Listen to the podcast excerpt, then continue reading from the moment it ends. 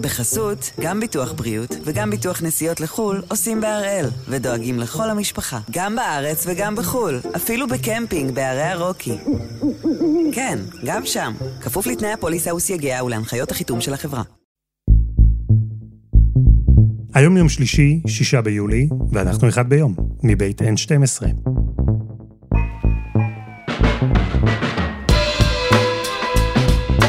אני אלעד שמחיוף, ואנחנו כאן כדי להבין טוב יותר מה קורה סביבנו, סיפור אחד ביום, כל יום.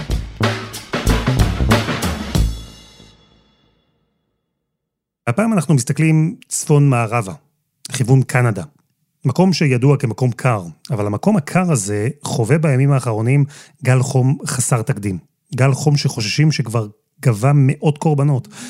בגל החום הזה שוב מעלה את השיח סביב ההתחממות הגלובלית, ואת השאלה אם לא מאוחר מדי לתקן את המצב. אז בעזרת פרופסור דני רבינוביץ', חוקר סביבה בכיר, סוציולוג ואנתרופולוג מאוניברסיטת תל אביב, נבין מה זה בכלל התחממות גלובלית, וגם נשאל עד כמה אנחנו צריכים לחשוש מגל חום חריג ואימתני כזה בשכונה החמה ממילא שלנו, במזרח התיכון. אבל קודם, מישהי שנמצאת שם, במקום הקר, שהוא בימים האלה חם מאוד. שלום יונה לייבזון, שליחתנו לארצות הברית. שלום אלעד. מקמיא אותי, על איזה אזור אנחנו מדברים? אז אנחנו מדברים על אה, צפון מערב יבשת אמריקה, שזה אומר קנדה וארצות הברית, מדינת אה, וושינגטון, ונקובר בקנדה, האזורים הללו, שבדרך כלל ביוני הטמפרטורה הממוצעת שם עומדת על משהו כמו 25 מעלות, אם אנחנו מדברים על אה, סוף יוני, תחילת יולי. אלא שבגל החום הזה נמדדו שם שיאים של כל הזמנים. אה, בליטון עיירה קטנה בקנדה, שכולם דיברו עליה השבוע, מקום שרוב האנשים כנראה לא שמעו עליו לפני, כי נמדדה שם טמפרטורה של 49.6 מעלות צלזיוס, שזה ממש כפול מהטמפרטורה שיש שם בדרך כלל, מהטמפרטורה הממוצעת במדינת וושינגטון, בסיאטל 42 מעלות, בפורטלנד, באורגון 46 מעלות, וזה כל כך חריג שאנשים לא יודעים איך להתמודד עם זה, כי אין להם מזגנים לדוגמה. It's rough when you're not used to it. We went to a couple different places uh, looking for air conditioning units, and they were sold out every, everywhere. Lots of fans, lots of water. בסיאטל פשוט נגמרו המזגנים, ממש אזלו מהמדפים, אי אפשר היה להשיג. בניו יורק קיבלנו יום אחד באמצע היום, כל מי שנמצא בניו יורק, פשוט הודעה לטלפון, זה משהו שמקבלים לא כ-SMS, זה מין הודעה אוטומטית אה, שמקבלים, במצבי חירום וקיצון, שהעירייה פשוט אומרת לאנשים, תחסכו בחשמל, תפחיתו, כדי שמערכת החשמל העירונית פשוט לא תקרוס.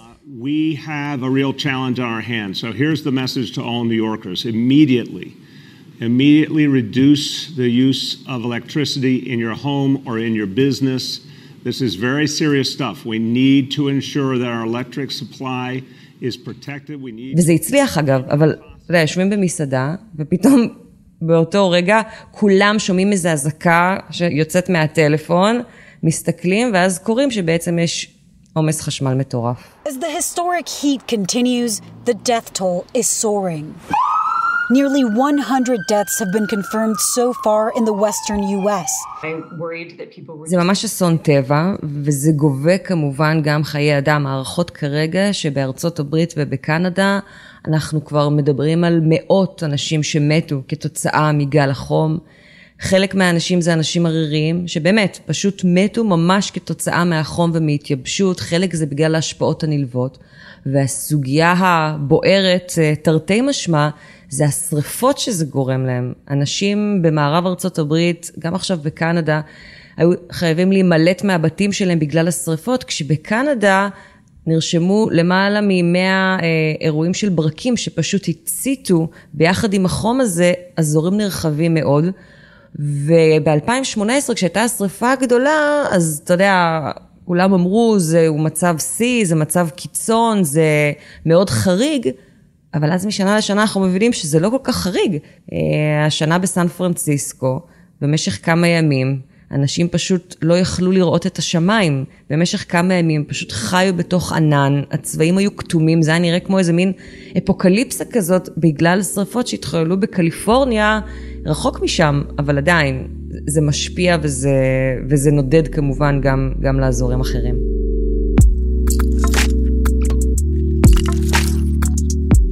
יונה לייבזון, תודה רבה. תודה אלעד.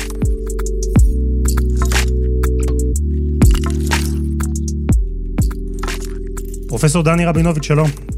שלום אלעד. מה שאנחנו רואים עכשיו בקנדה בעיקר, אה, וגם בארצות הברית, עד כמה זה חריג? זה מאוד חריג אה, מבחינת מה שהיינו רגילים באזורים האלה. אנחנו אחרי הכל מדברים על אזורים שהם יחסית צפוניים. זה אזורים שעכשיו, בעונה הזאת, אפילו ביוני ויולי, לא היינו צריכים להיות שם מעל 28, אה, אולי 30 מעלות, ופתאום אנחנו מקבלים שם 50. אז חריג מאוד במובן הזה, אבל מצד שני גם צפוי. באיזו בחינה? מהבחינה שכשאנחנו נכנסים לתוך מה שאני מכנה המצב האקלימי הפוסט-נורמלי, שהראשי תיבות שלו אגב זה מעפן, אז אה, מה שאנחנו צריכים לצפות זה, זה את הבלתי צפוי. בממוצע, באזורים האלה של צפון ארה"ב וקנדה, אנחנו צופים לעלייה במשך כמה עשרות שנים של שלוש או ארבע או חמש מעלות בממוצע. אבל קשה מאוד לקבוע מראש את הגבול העליון ולהגיד מעבר לפריק טמפרצ'ר אה, הזה, זאת אומרת, הטמפרטורה המאוד מאוד חריגה הזאת, זה לא יעלה. כלומר, באיזשהו מקום, אם אנחנו מדברים על מה שקורה מבחינת אה, האקלים ואותו מצב אה, מעפן, ראשי תיבות, אז זה לא רק שיש עלייה אה, קבועה, קונסיסטנטית בטמפרטורות, אלא גם מצבי הקיצון כבר הפכו להיות אה, חסרי גבולות. כלומר, אנחנו יכולים לראות מצבים שפעם אולי לא היינו יכולים אפילו לדמיין אותם. אה, אני חושב שזה בדיוק מה שקרה בקנדה ובצפון מערב ארצות הברית. אנחנו קיבלנו פתאום ערכים שהם היו כביכול מעבר לסקאלה, לא הכרנו דברים כאלה. טמפרטורות של 50 ומעלה הכרנו מדרום עיראק והמפרץ הפרסי וכמה מקומות במדבר מוהאבי בדרום ארצות הברית.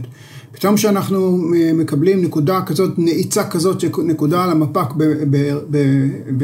ברוחב גיאוגרפי כל כך גבוה, זה אומר לנו שאנחנו צריכים להתכונן באמת לסיטואציות מאוד קיצוניות במקומות רבים, ומה שאתה אומר זה נכון, גם הממוצע יעלה, אבל גם אירועי הקיצון הגבוהים ביותר יגיעו למקומות שלא חשבנו שהם יגיעו אליהם, לא מבחינת הסקאלה של הטמפרטורות ולא מבחינת הגיאוגרפיה.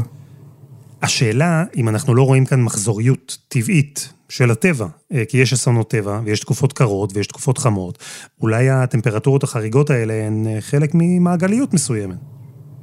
זה לא, רק ש, זה לא רק הערכים שהם חריגים, אלא שכשמנסים להבין מה מביא אותם, אז נכנס ב-40-50 שנים האחרונות, נכנס באופן חד משמעי, עם הרבה מאוד גיבוי של מחקר מדעי, הנושא של פעילות האדם. אה, כלומר, יכולים היו להיות אירועים כאלה שאנשים מאוד מבוגרים מתים מגלי חום גם לפני המהפכה התעשייתית. אבל בוודאי לא במאה וחמישים שנים האחרונות, כי היינו זוכרים אותם, הם היו נרשמים בצורה כזאת בהיסטוריות שלנו, בהיסטוריות השונות, ומה שברור לנו היום זה שאנחנו מנתחים את המערכת האקלימית הגלובלית, אז ברור לנו שדבר אחד דרמטי השתנה בה. כמות אה, גזי החממה ובראשם דו תחמוצת הפחמן, ה-CO2 באטמוספירה, נמצאת בעלייה. זה קרה כתוצאה ממעשה ידי אדם. לכן אפשר כמובן להגיד, אוקיי, יש מעגלים, יש אה, עליות, יש ירידות, הכרנו את תקופת הקרח ואחר כך התחממות וכן הלאה, זה נכון, אי אפשר להתווכח עם זה, אבל אותנו מעניין הסייקל הנוכחי. יש קשר בין האירועים שאנחנו חווים עכשיו לבין ההתגברות של אפקט החממה כתוצאה מעלייה בכמות ה-CO2 באטמוספירה.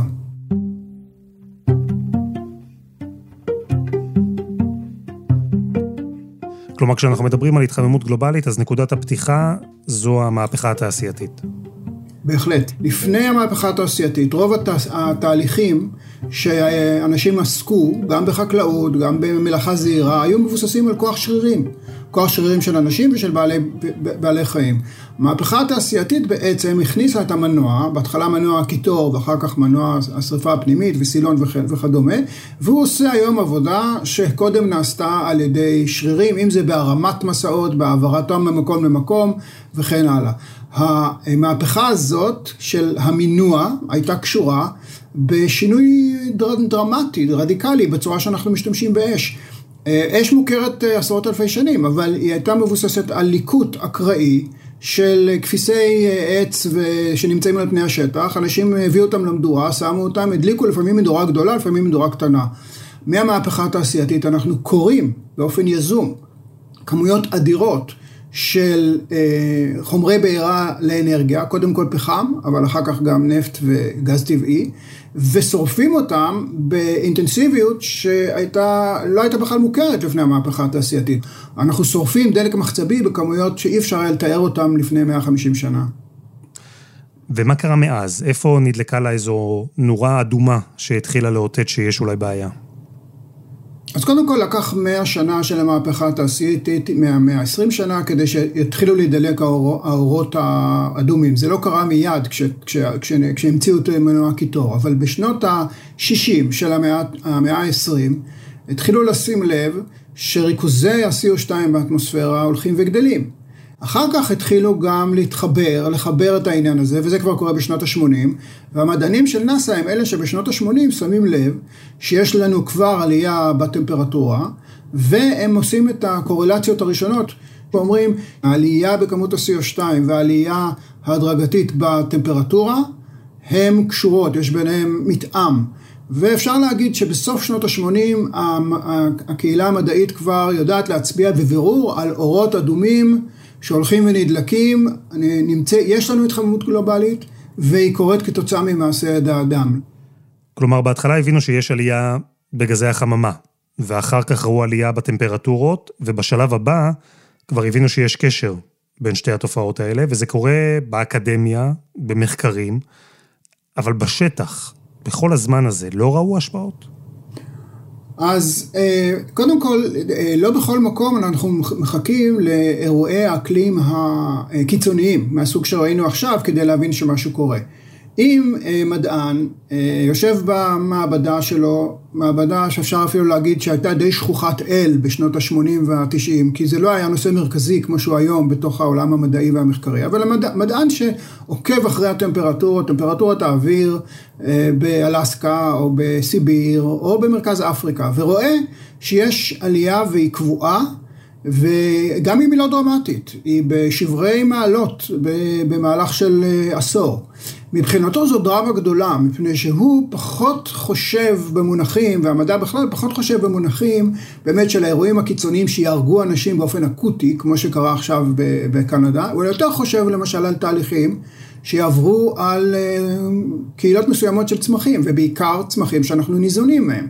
אה, יש אה, שבעה מיני דגנים שבגדול אנחנו מתפרנסים מהם ואוכלים אותם בצורה כזאת או אחרת והם גם אחר כך משמשים למאכל חיות שהם הבסיס הקיומי האנרגטי של מזון של בני אדם. ואם מסתבר שבמרכז ארצות הברית או במרכז אוקראינה ורוסיה שזה שני האזורים של גידול הדגנים הכי גדולים בעולם יש אה, מגמה של התחממות אה, בטמפרטורה, ואפילו אם היא לא דרמטית, זה ברור לחלוטין שזה דבר שיכולה להיות לו השפעה כלכלית אה, ותזונתית גדולה על כל העולם אם הוא ימשיך. ומשם באו האינדיקציות הראשונות, לאו דווקא אירועי קיצון. אחר כך התחילו לעשות חיבורים בין זה לבין העובדה שיש לנו עלייה הדרגתית במפלס האוקיינוסים. אז אתה מדבר על השפעות שהן אה, הדרגתיות וארוכות טווח. אה, כלומר, אירועים שאולי קשה לראות אם מסתכלים על נקודת זמן ספציפית אחת, כמו עליית מפלס המים, או פגיעה בצמיחה של הדגנים. אבל ההתחממות הגלובלית בעצם הגיעה לתודעה הציבורית, אני חושב, בגלל מקרי קיצון, כאלה שממש אפשר היה לראות אם מסתכלים על פרק זמן קצר ואינטנסיבי. תחשוב למשל על מה שקרה בגל החום הגדול בצרפת לפני בערך 15 שנה, In a period of six weeks from late July to the end of August, over 15,000 people were killed in France by heat exhaustion, dehydration, and heat stroke. Most of the dead were elderly, left to perish in a city deserted for the annual August holiday. שהפך להיות באמת לאחד מנקודות הציון ומאוד הזניק את המודעות באירופה, כולל את העבודה במדיניות במדינ... במדינות אירופה ובאיחוד האירופי לכיוון שינוי האקלים. אה, קיץ קטלני בעיקר בצרפת ובעוד, וביוון, בעוד כמה מקומות בדרום אירופה. אזור מטרופוליני במובן הגלובלי, זאת אומרת, אזור שאנחנו רגילים לשמוע עליו, מתעניינים בו, כולם מכירים אותו, צרפת, פריז, בתי חולים עם, עם, עם זקנים גוססים, הדבר הזה קיבל תהודה. כל אירוע כזה מצטרף לקודם, ויוצר אצלנו איזושהי מועקה בתודעה. שמסבירה לנו ומבהירה לנו שאנחנו כאן בתוך תהליך מתגלגל, זה לא חלק מהעתיד, זה כבר חלק מההווה.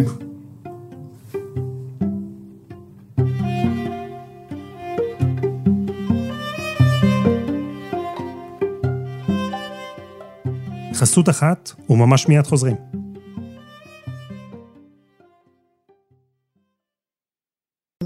בחסות, גם ביטוח בריאות וגם ביטוח נסיעות לחו"ל עושים בהראל, ודואגים לכל המשפחה, גם בארץ וגם בחו"ל, אפילו בקמפינג בערי הרוקי. כן, גם שם, כפוף לתנאי הפוליסה וסייגיה ולהנחיות החיתום של החברה. פרופסור רבינוביץ' עסקן באחד ביום, לא תשמע דעה שאין דבר כזה התחממות גלובלית, אנחנו לא נביא כאן שני צדדים על אם הדבר הזה קיים או לא, אבל יש ויכוח, ואני רוצה שכן נעסוק בו. כי יש ויכוח למשל עד כמה ההתחממות הגלובלית היא באמת תוצאה של דברים שאנחנו, בני האדם, עושים. תכניס אותי לוויכוח הזה. אז קודם כל צריך להבין איפה הוויכוח הזה מתנהל. הוויכוח הזה לא מתנהל בתוך הקהילה המדעית. בקהילה המדעית יש קונסנזוס מאוד מאוד רחב, קונסנזוס מפתיע, אה, בהתחשב בעובדה שמדענים כל כך נהנים מלהתווכח אחד עם השני ולריב אחד עם השני, אבל יש אה, התכנסות כבר 30 שנה לאמירה מאוד ברורה, שא' ההתחממות הגלובלית קיימת, ב' אה, היא משמעותית ותמשיך להיות מאוד משמעותית ואפילו מסוכנת, וג' היא מעשה ידי אדם והיא קשורה לעליית כמות ה-CO2 וגזי החמה באטמוספירה. הוויכוח על, על שלושת הדברים האלה, אם אחד מהם אולי פחות נכון מאחרים, הוא לא קורה בתוך הקהילה המדעית. בתוך הקהילה המדעית, כמו שאני אומר, הקונצנזוס רק הולך ומתהדק. מה שהוא כן קורה זה בתקשורת. בתקשורת יש אה, כמעט, הייתי אומר, התקשורת כמעט מבקשת שכל נושא חשוב שמובא לפניה, יהיו לו, יהיו לו שני צדדים, אחרת אין סיפור. אם uh, זה סיפור שעוד, more of the same, עוד מדען אמר לנו את מה שאנחנו כבר יודעים מלפני חמש שנים ושלוש שנים, אז אין סיפור. התקשורת חייבת להראות uh, uh, uh, סיפורים שיש בהם שני צדדים, טענה וטענת נגד. עכשיו, מי ניצל את זה בצורה מתוחכמת מאוד?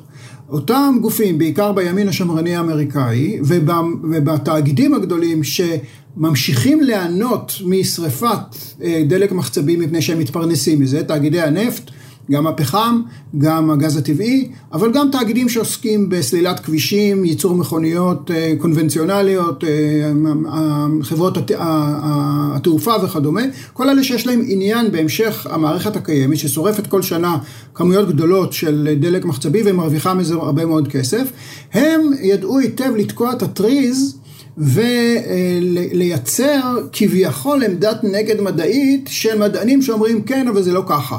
אין התחממות, או אם היא קיימת היא לא, היא לא באמת מסוכנת, ואם היא מסוכנת אז היא לא מעשה ידי אדם. ואתה רק יכול להגיד, אבל רק, אתה רק צריך להגיד משהו שהוא טכנית נכון, שכשאני קורא את החיזוי המדעי האחרון על שינוי אקלים, ומאחר והוא עוסק בחיזוי העתיד, אז הוא מבוסס על הנחות, הוא לא מבוסס על מדידות, עוד לא מדדנו את הטמפרטורה בעתיד, ואני כמדען אומר שחלק מההנחות של צוות המחקר הזה לא היו מדויקות או לא ניתן להוכיח אותן. ברור שלא ניתן להוכיח אה, הנחות, אבל הדבר הזה הצליח לייצר שיח תקשורתי כאילו יש גם ויכוח בתוך הקהילה המדעית. ולכן הרבה אנשים אה, היו אה, אה, מזדהים מאוד עם השאלה שלך אלעד. וכמו שאמר הנשיא בוש אה, האב אה, בסוף, אה, אה, אה, סליחה, הבן, בסוף הכהונה שלו, אומר, עדיין אין לנו ודאות לגבי שינוי אקלים. זאת אומרת, יש הרבה מידע, הוא אומר בתחילת שנות האלפיים, אבל עוד לא, אבל עוד אין לנו ודאות. אז זה כמו הוודאות שאתה מבקש מחולה סרטן, שהמוות, שה, שהמחלה שלו היא אכן אה, טרמינלית. יש לך הרבה דברים שאתה יכול לעשות כשברור לך מה הפרוגנוזה, למרות שהיא עדיין לא קרתה. אז אני רוצה להשתמש באנלוגיה הזו שלך. אה, האם אנחנו במצב אה, סופני, והאם עדיין יש מה לעשות? אז השאלה איך אנחנו מגדירים את האנחנו. אם אנחנו זה המין האנושי באופן כללי, אז אני לא חושב שהמין האנושי באופן כללי הוא במצב סופני. אה, יש אה, אזורים רבים על פני כדור הארץ, שהנזקים של שינוי האקלים הם לא יהיו מאוד גדולים. מצד שני יש אזורים הרבה יותר פגיעים, כי הם כבר היום חמים, מדבריים, יבשים ועניים, והנושא של העוני כאן הוא מאוד מאוד מרכזי. במקביל, אם קבוצה היא גם עשירה, גם יש לה טכנולוגיה, גם יש לה מדינה מתפקדת ועובדת היטב, שיודעת להרים פרויקטים ולהתמודד עם מצבי, מצבי קיצון, מצבה הוא הרבה יותר טוב מאשר של מדינה, אולי אפילו מדינה שתיחשף לאותו, לאותה בעיה אקלימית, אבל היא ענייה, אין לה גישה לטכנולוגיה, והיא מדינה מאוד חלשה מבחינת היכולת שלה להתמודד. ובמידה מסוימת המדינות האלה אפילו יכולות להיבנות ממשבר האקלים. אה, תחשוב על הטונדרות, על המיליוני קילומטרים המרובעים של האדמה קפואה, עוד מאז עידן הקרח, בצפון אסיה וצפון אירופה. אה, רוסיה, יש לה אזורי טונדרה גדולים, גם לקנדה. הם מתחילים להפשיר עכשיו. זה אומר שאפשר יהיה אולי במהלך העשורים הקרובים, בוודאי לסלול שם דרכים, שהיום קשה בגלל שזו אדמה קפואה כמעט כל השנה, אה, לבנות יישובים, לעשות חקלאות, לפתח מכרות. כלומר, יש מדינות ואוכלוסיות מסוימות שיסבלו באופן אקוטי עד כדי כך שהם לא יוכלו להתקיים, וחלק מהם גם אולי במצבי קיצון אה, אה, אה, ייכחדו לגמרי. מאוד שיש מדינות אחרות שגם הפרוגנוזה האקלימית שלהם וגם היכולת שלהם להתמודד היא הרבה יותר טובה. אז לכן המצב של המין האנושי הוא לא סופני, אבל קבוצות בתוך המין האנושי עומדות לעבור אה, אה, סיוטים לא קטנים במהלך המאה ה-21. אז אתה מדבר על משבר שהוא לא שוויוני, משבר שבאופן טבעי יפגע יותר באזורים שהם חמים יותר. ואנחנו במזרח התיכון, וזה אזור מאוד חם, וזה מוביל אותי לחשוב, אם בקנדה הקרה יש עכשיו גל חום קיצוני וקטלני, מה זה אומר עלינו?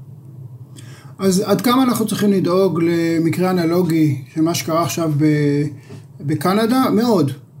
אה, בין השאר, מפני שבאזור שלנו, אפילו בגבולות, אה, בגבולות מדינת ישראל, כבר נרשמו אה, בעשורים האחרונים ערכי טמפרטורה דומים. אמנם זה היה במקומות הכי נמוכים, בצפון בקעת הירדן, דרום עמק בית שאן. לכן האפשרות שאנחנו פתאום נמצא את עצמנו בשבוע שהטמפרטורה עוברת את החמישים מעלות, היא יותר מסבירה. עכשיו, האם אפשר להיערך? בוודאי שאפשר להיערך. ובמובן הזה אני, אני צריך גם להגיד שישראל ערוכה יותר טוב מקנדה לטמפרטורה של 50 מעלות. אחת מהסיבות שעשרות או אולי מאות קשישים נפטרו בקנדה, זה מפני שהבתים לא ממוזגים. אף אחד לא העלה על דעתו כשהולכים כל כך רחוק, אבל למשל, צריכים גם להיות ערוכים עם רשת חשמל, שיכולה לספק תצרוכת חשמל אה, מאוד חריגה בימים כאלה. אם, אם בשבוע הבא יהיה כאן 50 מעלות למשך שלושה או ארבעה ימים, רשת החשמל של ישראל תימתח עד קצה גבול היכולת שלה ואולי מעבר. אה, ואתה לא רוצה להגיע למצב שאתה נאלץ אה, לנתק אה, את רשת החשמל באופן סלקטיבי מאזורים כאלה ואחרים למשך כמה שעות, כשאתה ב-50 או ב-52 מעלות. אז זה סוג הדברים שאתה חושב עליהם כשאתה חושב על איך, איך מתארגנים. אנחנו קוראים לזה ב, ב, ב, במחקר על שינוי האקלים, כל פעולות ההסתגלות. זאת אומרת, אנחנו מצד אחד רוצים לצמצם את התהליך, זה צמצום, אבל אנחנו גם חושבים הרבה על הסתגלות. ישראל למשל עברה ממצב שכמעט 90% מהמזון שלה מיוצר בגבולותיה, לפני 40 או 50 שנה, היום 70% מהמזון שאנחנו אוכלים מיובא. ישראל למשל היום לא ערוכה לאיזושהי תקופה של כמה שנים שיש מצוקת מזון בעולם והיא צריכה למצוא לעצמה מקורות מזון, למרות שהיא יכולה להיות ערוכה ככה אם היא תתכנן אחרת את החקלאות. אז המצב הוא לא כאילו שאנחנו אה, אה נמצאים בחוסר אונים מוחלט, אבל אה, אני חושב שזה יהיה טוב אם מדינות כמו ישראל, א', יעזרו לעצמן בזה שיפנו יותר משאבים לחשיבה ולפיתוח כלים של מדיניות ואסטרטגיה להתמודד עם המצב האקלימי הפוסט-נורמלי שמחכה לנו, ויכולות גם לעזור לשכנותיהם. מפני שגם האלמנטים של אה, הסבל של השכן שלך בעולם כזה יכול מאוד מאוד מהר להתגלגל אל תוך גבולותיך. כדי שלא נסיים בנימה ממש פסימית, אז אני אשאל אותך אם יש משהו שאפשר לעשות, אולי אפילו משהו שכבר נעשה. אז את הפעולה הכי חשובה האנושות עושה, ואם נשפוט לפי השלוש-ארבע שנים האחרונות, היא עושה את זה גם בקצב מעודד מאוד. והכוונה היא למעבר לייצור חשמל מאנרגיות אה, מתחדשות. 50 אחוז, פחות או יותר, בחישוב גלובלי, 50 אחוז מכמות גזי החממה שאנחנו פולטים לאטמוספירה, מגיעים מתחנות כוח לייצור חשמל, ששורפות בעיקר פחם, נפט, אה, גז טבעי וקצת נפט. והמעבר הזה כבר התחיל. אה, הוא התחיל אה, גם מפני שהרבה אנשים הטיפו לו הרבה זמן ואמרו שצריכים לעשות את זה כדי להציל את האקלים, אבל הוא התחיל, הוא, הוא התעצם בחמש שנים האחרונות בעיקר בגלל סיבות כלכליות. העלות של ייצור קילוואט חשמל מאנרגיית שמש למשל, ירדה ב-90 אחוז מאז 2010. בעשור אחד היא ירדה ב-90 אחוז. עכשיו זה מהפך אדיר. זה מהפך מפני שיצרני החשמל מבינים יותר ויותר שזה העתיד, והם פונים לכיוון הזה. השאלה הגדולה אם זה קורה מספיק מהר, מפני שחלון ההזדמנויות שיש לנו הוא מאוד מאוד קטן. יש לנו עוד עשר או עשרים שנים שבהם אנחנו צריכים סוף סוף לשנות את כיוון הגרף של כמות ה-CO2 שהולכת ומצטברת באטמוספירה וכל שנה אנחנו רק פולטים יותר ואנחנו רוצים להגיע, לשטח את הגרף הזה ולהתחיל להוריד אותו. והשאלה הכי גדולה היא עד כמה מהר נשלים את המעבר מייצור חשמל מדלק מחצבי לייצור חשמל מאנרגיה מתחדשת, כאשר אנרגיה סולארית היא הכי מבטיחה, יותר אפילו מרוח ומאחרות. זה אחד. שתיים זה תחבורה, בערך 25% מכמות גזי החממה בעולם אה, נפלטת כל שנה מכלי רכב אה, שמשתמשים במנוע בעירה פנימית, וגם פה אנחנו יודעים שהתהליך כבר התחיל. ב-2025 לא תהיה יצרנית רכב גדולה אחת בעולם שאין לה מודל היברידי או מודל חשמלי, וב-2030 באיחוד האירופי כבר אסור יהיה למכור מכוניות חדשות, מודלים חדשים שעובדים על בעירה פנימית. זאת אומרת, יש לנו כאן מהפכה אדירה בתחום של הנעת הרכב, ולכן כשלוקחים את ה-50% מחשמל ואומרים שגם 25% בתחבורה יעברו כמעט כולם לחשמל בתוך עשר שנים, אז אנחנו במצב יחסית טוב, הרבה יותר טוב ממה שהיינו לפני עשר שנים. עדיין השאלה נשאלת, האם כל זה קורה מספיק מהר? ואנחנו מקווים שבזכות השינויים האלה, גם בייצור חשמל וגם בתחבורה, אנחנו מתקרבים לנקודה הזאת.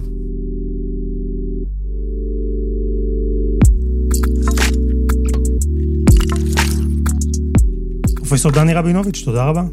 תודה אלעד.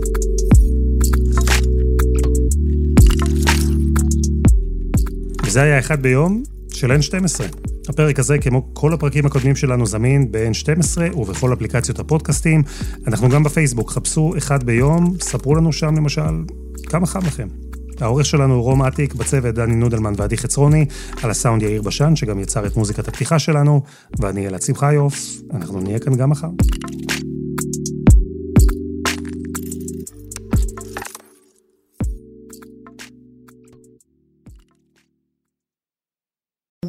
בחסות, גם ביטוח בריאות וגם ביטוח נסיעות לחו"ל עושים בהראל, ודואגים לכל המשפחה, גם בארץ וגם בחו"ל, אפילו בקמפינג בערי הרוקי. כן, גם שם, כפוף לתנאי הפוליסה וסייגיה ולהנחיות החיתום של החברה.